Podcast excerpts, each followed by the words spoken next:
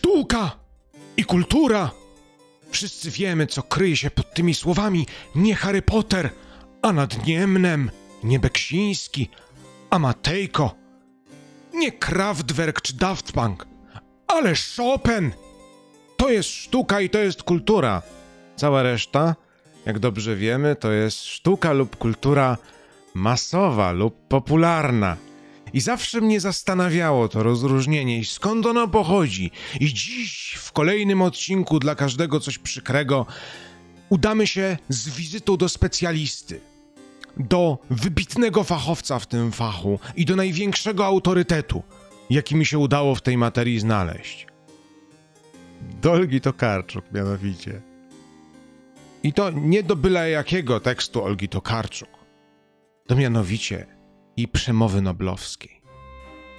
Przemowy noblowskiej, w której nie mamy najmniejszych wątpliwości, że chodzi o omówienie aspektu skomercjalizowania rynku literackiego. To jest najważniejsza rzecz, o której trzeba powiedzieć. I w mowie tej noblowskiej będą się przebijać takie akcenty, które ja wam tutaj chętnie wybiję, bo dochodziły mnie słuchy, że w szkołach nauczyciele, poloniniści e, chętnie czytają mowę noblowską Olgi Tokarczuk, więc pomyślałem sobie, że któż jak nie ja może pomóc uczniom w trudzie interpretowania tejże, tylko że z uwzględnieniem ciupineczkę innych fragmentów. No to lecimy. Ogólne skomercjalizowanie rynku literackiego doprowadziło do podziału na branże, odkąd odbywają się targi i festiwale literatury takiej czy siakiej zupełnie osobno, tworząc klientelę czytelników, którzy chętnie zatrzaskują się w kryminale, fantasy czy science fiction. Oczywiście science fiction, jak zawsze, jest pisane z błędem ortograficznym. Cechą szczególną tej sytuacji jest to, że to, co miało jedynie pomóc księgarzom i bibliotekarzom w uporządkowaniu na półkach ogromu wydawanych książek, a czytelnikom pomagało zorientować się w wielkości oferty, stało się abstrakcyjnymi kategoriami, w które już nie tylko wrzuca się zaistniałe dzieło, ale według których zaczynają pisać sami pisarze. Coraz częściej gatunkowe dzieło przypomina foremkę do ciasta, która produkuje bardzo podobne rezultaty. Ich przewidywalność uważana jest za cnotę, ich banalność za osiągnięcie. Czytelnik wie, czego ma się spodziewać i dostaje dokładnie to, czego chciał. Nie możemy lepiej zacząć, prawda? To znaczy, po jednej stronie mamy sztukę wyzwoloną, literaturę, która pozwala nam wyrazić naszą podmiotowość, naszą tożsamość, naszą cielesność, a po drugiej stronie mamy taką, taką foremkę do ciasta, która jupu, łupu, łupu, łupu, łupu, łupu, takie samo, takie samo, takie samo. Wszystko według jednej sztancy. Zapytamy czytelnika, czy chce powieść o trollach, jak przeczytał 40 tomów powieści o trollach, co spyta ten, co odpowie ten czytelnik na to pytanie? EPE! Panie, jeszcze 41 powieść o trollach. Ratatata, ratatata, foremka. Już wiemy doskonale, co Olga Tokarczuk robi. Taka będzie konstrukcja całej tej mowy, pewnie już zresztą znacie, ale wydobywam złośliwie właśnie ten aspekt. To znaczy, będzie konstrukcja tu versus tam, my versus oni, wysoka kultura według versus niska kultura i oczywiście również kultura masowa. No to co, idziemy dalej, tak?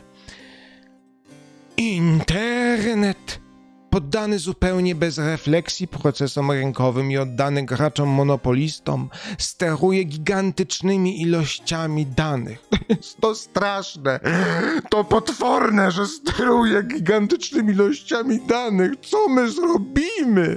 Które wykorzystywane są całkiem niepansoficznie. Przypis dla niezorientowanych. Pansofizm to jest idea, zgodnie z którą e, mądrość jest gromadzona powszechnie i cały trud cywilizacyjny cywilizacyjny zmierza ku gromadzeniu wiedzy i mądrości. To jest oczywiście idea racjonalistyczno-oświeceniowa. Koniec przypisu!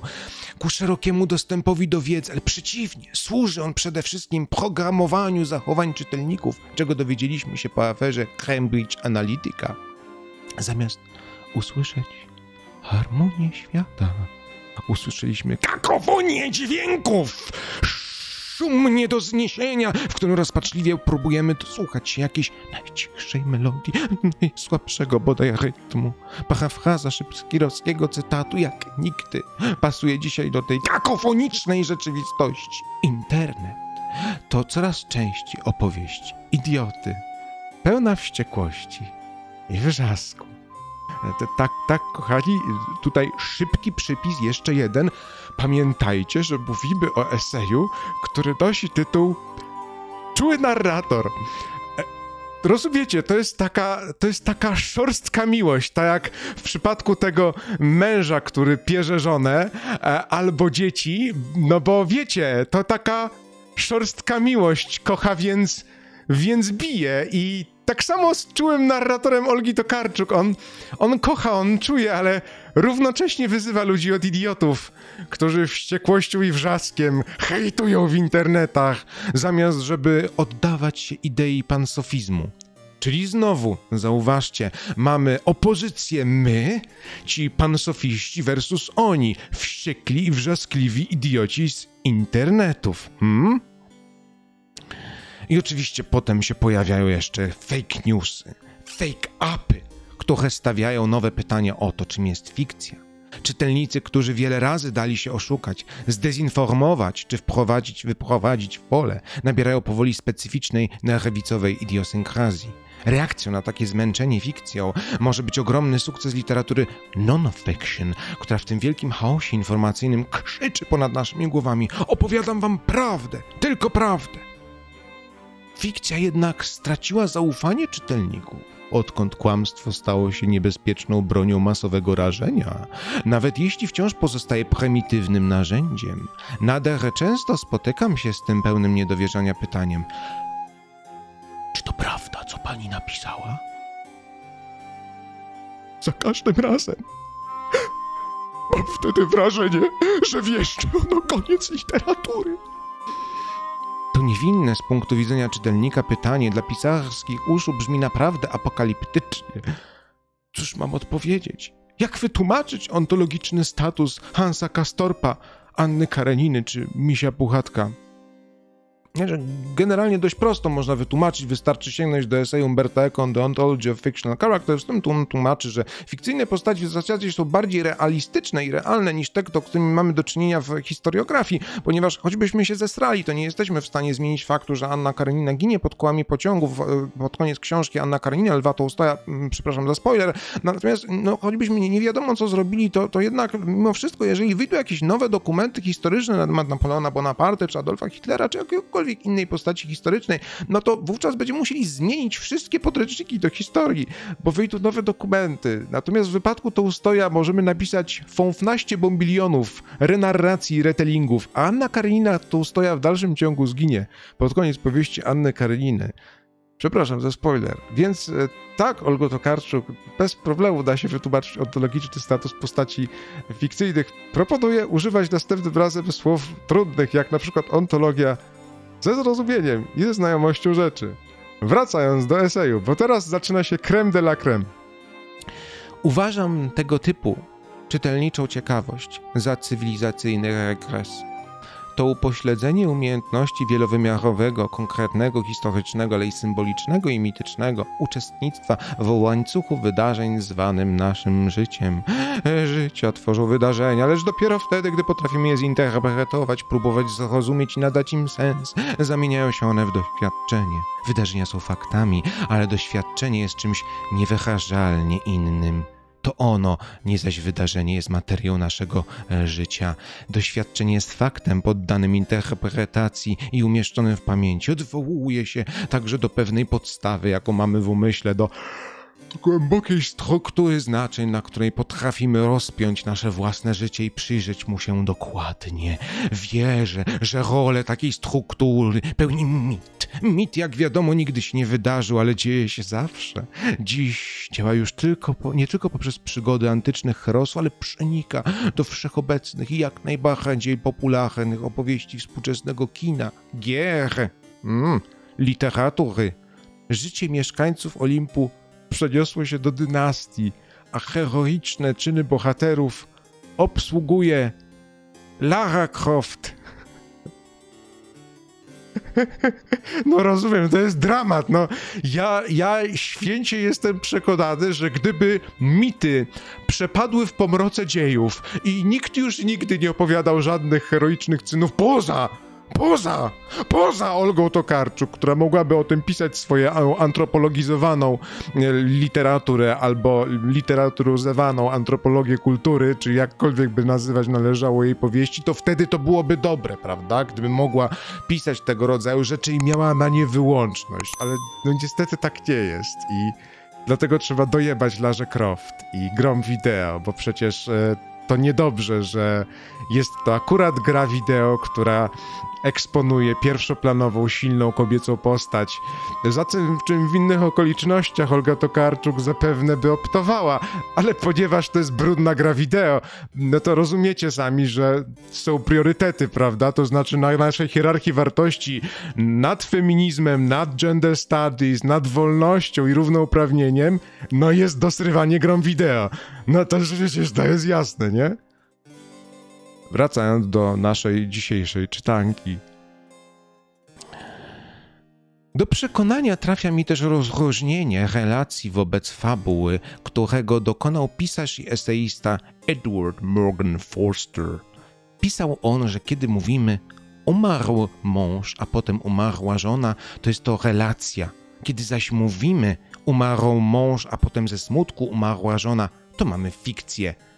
Każde fabularyzowane jest przejściem od pytania, co było potem, do próby jego zro... Zaraz, zaraz, zaraz, zaraz, zaraz, zaraz. Stop, zatrzymajmy, zatrzymajmy tę karuzelę śmiechu. Jeśli dobrze pamiętam, a coś mi mówi, że dość dobrze pamiętam, teorię narracji, to jest taka, faktycznie jest taka książka Forstera, jest taka książka, nazywa się Aspects of the Novel e, i w rzeczonej książce możemy przeczytać coś zgoła innego. I pozwolicie, że, że, że pokażę wam to, bo myślę sobie, że w eseju, który, który tętni od jadu na Wikipedię, fake newsy i manipulowanie faktami, może być interesujące to, żeby zobaczyć, jak autorka tego eseju sama czyni dokładnie to, przeciwko czemu występuje, ok? No to spójrzmy sobie. W Aspects of the Novel Forstera, tego Forstera, eseisty, pisarza, czytamy Let us define a plot. Zdefiniujmy narrację. We have defined a story as a narrative of events arranged in their time sequence. Zdefiniowaliśmy fabułę jako narrację wydarzeń zaaranżowane sekwencyjnie. A plot is also a narrative of events the emphasis falling on causality. Narracja jest więc również opowieścią o wydarzeniach, ale z akcentem na ich kauzalność, czyli przyczynowo-skutkowość. The king died, and then the queen died is a story. The king died, and then the queen died out of grief as a plot. Król umarł i potem królowa umarła. To wydarzenia, to opowieść. The king died and the queen died of grief is a plot, to z kolei jest tożsame ze zdaniem król umarł, królowa umarła z rozpaczy za nim. I jest to narracja. Czy możecie mi wyjaśnić, w jaki sposób e, przepisuje się to na zdanie umarł mąż, a potem umarła żona? I w jaki sposób słowo relacja oznacza narrację, a fikcja, fabułę.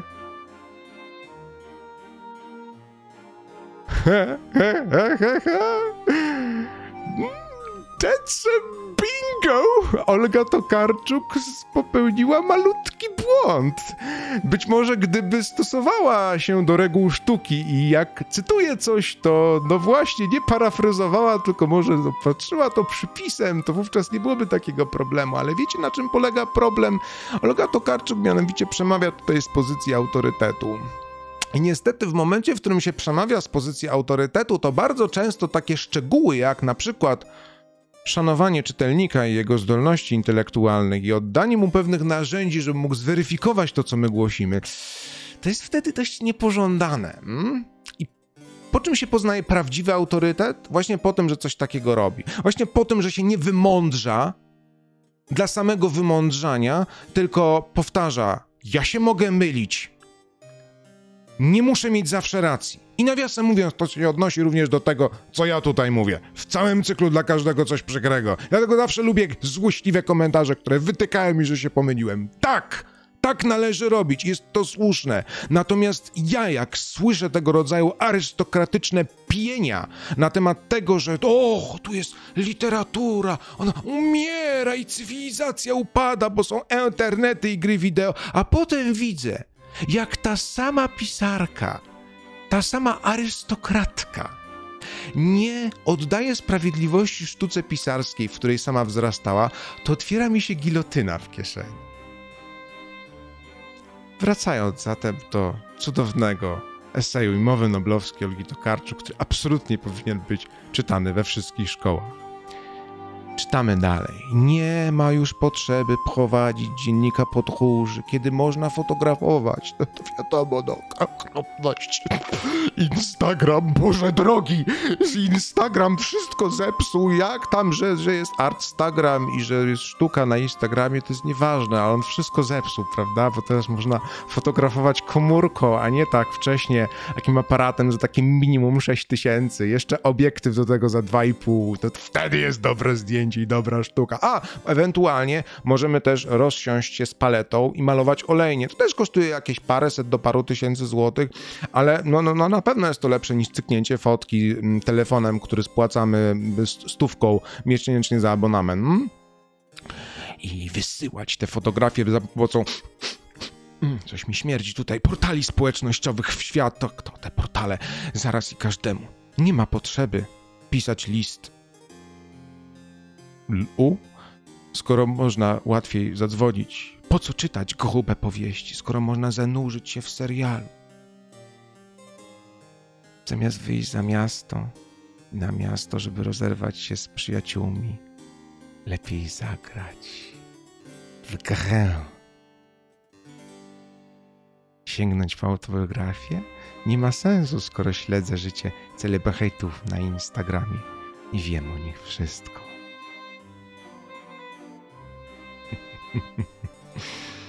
jak mówię, a jak mówię wszystkim, że jest opozycja cały czas kształtowana między tak rozumianą karykaturalnie, jak to robi to Karczuk, literaturą, a nowymi mediami, serialami, i grami wideo, to słyszę, Krzysztof, ty, ty przesadzasz, ty się czepiasz, ty jakiś spisek wężysz. Nie, nie, nie wężę żadnego spisku. Olga Tokarczuk wykładała w studium literacko-artystycznym na Wydziale Polonistyki UJ.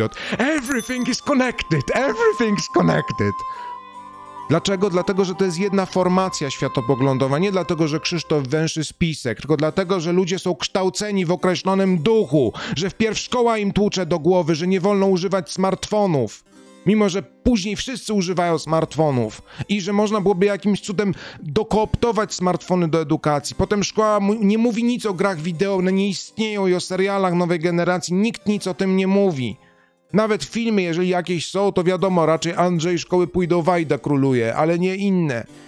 I, I potem studia polonistyczne dla tych nieszczęśników, którzy się na to zdecydowali, one utrwalają tego rodzaju stereotypy i to jest samosprawdzająca się przepowiednia i pętla, z której się nie wychodzi. No chyba, że się właśnie wychodzi, dostaje się Nagrodę Nobla. Dlaczego się dostaje Nagrodę Nobla? O, mógł ktoś mu powiedzieć, Krzysztof, no ty się czepiasz, zazdrościsz. E, może to jest dlatego, że Olga Tokarczuk wybitnie pisze. No, jeżeli chodzi o to wybitne pisanie, to też bym bardzo ostrożny, tak a propos tego cytatu z Forstera. Bym, gdybym mi się chciało, a mi się strasznie nie chce, to chętnie bym posprawdzał sprawdzał inne te zapożyczenia, ale rozumiem, to jest wtedy fikcja, nieprawda, a fikcję literacką można tworzyć. Widzicie, to jest samo sprawdzająca się przepowiednia cały czas i pełna immunizacja. No, w każdym razie zmierzam do tego, że to wszystko jest e, strasznie toksyczne. To znaczy, ja nie widzę powodu, dla którego w mowie noblowskiej, która powinna być naprawdę takim wydarzeniem wiekopomnym w twórczości każdego pisarza, i to mówię be, bez, bez ironii, wbrew pozorom, myślę, że to było jedno z najważniejszych wydarzeń w nudnym życiu Olgi Tokarczuk. Na pewno. I zdumiewa mnie to, że wykorzystała ten moment, kiedy mogła zarazić pięknem literatury, kiedy mogła rzeczywiście pokazać czułość narratora, kiedy mogła udowodnić, że swoją literaturą stoi po stronie słabszych. Stoi po stronie e, ludzi, którzy borykają się z problemami, którzy uciekają do innych światów, tak? Uciekamy do światów seriali, do światów e, fantazy, do światów gier wideo. E, no, no właśnie uciekają. Dlaczego? Dlatego, że nie zgadzają się na tę rzeczywistość, którą też krytykuje to Karczuk. Nie zgadzają się na szary, beznamiętny świat wypełniony politykierstwem, za, załatwiactwem e, i wyścigiem szczurów. Chcemy odetchnąć w literaturze, w serialach, w grach wideo, w filmach. Ale Oldze Tokarczuk nie chodzi o to, żeby promować sztukę, żeby zarażać pięknem literatury. Jej chodzi o to, żeby antagonizować. Robi to podświadomie, co gorsza, bo nie mówię, że to jest intencjonalne. Robi to dlatego, że została tego nauczona, że nie wychodzi poza pudełko, w którym się znalazła i uważa, że owszem, w kwestii uchodźców czy jakiejkolwiek innej palącej osób homoseksualnych, LGBT, to, to tak, tutaj absolutnie szacunek jest wskazany, natomiast wobec graczy czy na przykład widzów seriali już nie. Co jest absurdalne, jak na to spojrzycie, ponieważ i też pokazuje kawiorowość polskiej lewicy, do czego zawsze będę nawiązywał. Ja jestem po stronie opowiadania się za szacunkiem dla wszystkich ludzi i nie stygmatyzowaniem, nie piętnowaniem tego. I zaraz zobaczymy w drugiej części tego, pewnie to będzie bardzo długi film, e, dlaczego tak właśnie dzieli się społeczeństwo i dlaczego się dzieli kulturę na kulturę wysoką i kulturę niską w jakim celu to jest robione? No otóż, moi drodzy, bardzo prostym celu. Wziął Krzysztof przechodząc do rzeczonej drugiej części filmu, którą właśnie zapowiedział. Mianowicie jest to zrobione w celu klasowym, tworzenia podziału klasowego. Jeżeli mi nie wierzycie, to możecie sięgnąć do książki, która była napisana w latach 80. XX e, wieku mianowicie do książki e, Johna Fiskego pod tytułem Understanding Popular Culture. I w książce Johna Fiskego pod tymże tytułem w rozdziale Popular Text czytamy coś takiego.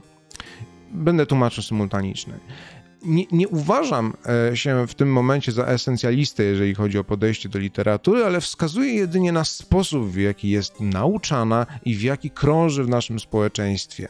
Jej różnica od kultury popularnej leży raczej we sposobach, w jakich jest wykorzystywana w społeczeństwie, niźli w tekstach, które ją reprezentują. Ci krytycy, którzy uważają, że Szekspir ongiś był częścią popularnej kultury, ale już teraz nie jest, e, wyciągają całkowicie e, sprzeczny wniosek ze swoich obserwacji.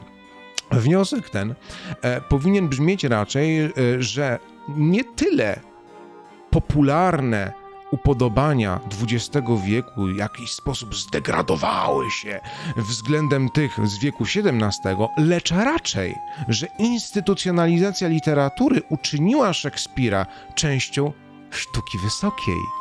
Nadała mu właściwe znaczenia i umieściła w takim małym, e, wąskim zakresie, gdzie są, y, y, są drogie i pretensjonalne teatry i gdzie przede wszystkim ta jego twórczość staje się obiektem badań, ale również egzaminów. A więc tak jest ona przedstawiana, by ci, którzy ją interpretują właściwie, otrzymywali wyższe noty i zarazem e, stawali się kimś lepszym, światlejszym niż wszyscy ci, których odczytania są mniej doniosłe. No i na koniec, odwołując się do, do e, Bourdieu, Fiske dodaje jeszcze, jak tekst może być popularny w momencie, w którym jest wykorzystywany do tego, żeby dyskryminować jednostki i wyuczać zarazem ludzi, by zachowywali się zgodnie z upodobaniami klasy, do której nie przynależą i także wyznawali odmienne ucz uczucia od tych, które są właściwe dla ich klasy społecznej. I tu się pojawia smutna prawda. To znaczy ten podział, który jest na kulturę popularną i kulturę wysoką, zauważcie, on niczemu nie służy. Ponadto żeby jedni czuli się lepiej, a drudzy czuli się gorzej. Nie ma żadnego innego uzasadnienia dla istnienia tego podziału. Nie jest tak, że teksty kultury wysokiej są lepsze pod jakimś względem, czy komunikują nieprzemijalne wartości, a teksty kultury popularnej nie. Wręcz przeciwnie, jedna z najpopularniejszych książek ever napisanych, czyli i Harry Potter, i Władca Pierścieni, to jest literatura fantazy, której rdzeniem jest komunikowanie uniwersalnych wartości, ponieważ literatura fantazy jest retropolowana w przeszłość, czyli jest przenoszona w wyobrażony świat przeszłości, więc zawsze będzie ten świat aktualny. Natomiast interwencyjna społecznie proza Tokarczuk osadzona w naszej rzeczywistości, w większości przypadków w jej utworach, no zdezaktualizuje się, bo w którymś momencie te problemy polityczne, które ona porusza, przestaną być sensowne. Jej mowa noblowska przestanie być znacząca, tak samo jak przestały być znaczące teksty legionu jej poprzedników, pisarzy, myślicieli, eseistów, których dzisiaj już nie czytamy. Z bardzo prostego powodu, bo były one partykularne, a nie uniwersalne. Były dostosowane do określonego czasu w historii, a nie do czasu uniwersalnego. A zatem za każdym razem, jak słyszycie sformułowanie wysoko artystyczny, albo że coś jest takie pulpowe, masowe, niszowe, to niech się wam zapali czerwona lampka, a następnie otworzy ta gilotyna w kieszeni, bo macie do czynienia z arystokratą intelektualnym. I czas tę arystokrację roznieść na pikach i zacząć uświadamiać ludziom, że krzywdzą w ten sposób, tak samo jak krzywdzi się osoby nieheteronormatywne, narzucaniem im heteronormy, tak samo jak krzywdzi się osoby o innym kolorze skóry stwierdzeniem, że no ale biały kolor skóry jest taki domyślny i przeźroczysty. I tak samo jak w ogóle krzywdzi się ludzi w momencie, w których się wsadza ich do jakichś szkatułek i pudełek, tak samo krzywdzi się wszystkich fanów gier wideo, seriali i podobnych sztuk, traktowaniem ich cały czas per nogam, że oni są ci gorsi, bo nie czytają literatury. I paradoksalnie usłyszałem ostatnio taką opinię ze strony jednego z nauczycieli, że no tak, Krzysztof to tak tylko ciągle o tych grach komputerowych, a jednak tutaj na tle książek przemawia, a jednak coś jest na rzeczy, tak? Nie, nie jest nic na rzeczy, po prostu większość gier jest na platformie Steam. Nie mam ich jak zaprezentować, cholera jasna, chciałbym. A poza tym, jak wyraźnie się przyjrzeć, to otaczam się raczej fantastyką. A zatem tym, czym Olga Tokarczuk gardzi i wiemy to z któregoś z pierwszych akapitów z jej mowy noblowskiej, gdzie się odwołała do literatury fantasy i science fiction z błędem ortograficznym, jako do literatury gatunkowej, czyli tak zwanej genre fiction, która dla niezorientowanych w podziałach tego rodzaju anglosaskich jest traktowana opozycyjnie względem no, no czego? No czego? Literature. Jest podział literature i fiction. Fiction to jest czytadło, literature to jest literatura, która dostaje nagrody. Nawiasem mówiąc, wyśmiewał się z tego e, Antoine Compagnon w Demonie Teorii, mówiąc o tym, że nawet w księgarniach francuskich, do których chodzi właśnie, widzi tego rodzaju podział i on go niezmiennie bawi. Natomiast to nie jest zabawny podział w momencie, w którym jest wykorzystywany jako broń polityczna. I jeszcze jedną rzecz wytłumaczę, jeżeli chodzi o ten podział klasowy. Zauważcie, jaka jest średnia cena książki, zwłaszcza dobrej książki, grubej książki i cena abonamentu na Netflixa, zwłaszcza dzielonego. Co jest tańsze? Co jest bardziej affordable, jak mawiają anglosasi? Na co nas stać? Na co stać przeciętnego konsumenta kultury? Na co stać przeciętnego pracownika i człowieka? Bilet do opery? Bilet na festiwal Misteria Paschalia? Karnet może za 1300 zł? Krakowski tyle kosztuje? Czy może stać inaczej na ósemkę czy dwunastkę za Netflixa w podziale? Albo za podobny serwis streamingowy? Podział kultury wysokiej i popularnej, czy podział kultury raczej na takie dwa rejestry, czy trzy rejestry nawet, jeżeli mamy wysoką, popularną i masową, jest podziałem klasowym. I zauważcie, że jak każdy tego rodzaju podział formułowany jest odgórnie. To znaczy, nikt z perspektywy przeciętnego widza seriali, gracza gier wideo, czytelnika fantastyki nie będzie e, biczował się za to, że nie czyta wybitnej literatury i nie ogląda, nie wiem, wybitnych filmów, bo chyba te dwie sztuki, no jeszcze oczywiście wybitne spektakle teatralne i operowe, bo w zasadzie te sztuki są traktowane jako część kultury wysokoartystycznej. Nie ma takiej potrzeby, ponieważ każdy widz seriali Czytelnik fantastyki, gracz w gry wideo wie, że są arcydzieła w tych nurtach. I przepraszam najmocniej, Olga Tokarczuk nie będzie lepsza niż Mr. Robot. Olga Tokarczuk nie będzie lepsza niż Disco Elysium, czy Papers, Please, czy Bioshock Infinite. I Olga Tokarczuk wreszcie nie będzie lepsza niż Margaret Atwood na przykład, albo Ursula Le Guin, albo Neil Gaiman. Przykro mi. Tylko, że problem polega na tym, że ludzie, którzy zdają sobie sprawę, że nie są lepsi, lubią sobie podbijać bębenek. I na temat tego podbicia bębenka ostatni, obiecuję, ostatni tekst, który dla dzisiaj dla was przygotowałem, e, pochodzący mianowicie z książki Filozofia sztuki masowej Noela Karola. I czytamy tam rzecz następującą. W istocie rzeczy, w podziale kultury na wysoką i popularną chodzi o różnice klasowe. Przepraszam za spoiler, mały. Tak zwana sztuka wysoka to sztuka konsumowana przez wyższe klasy społeczne. Konsumpcja ta jest sygnałem ich przynależności do wyższych sfer.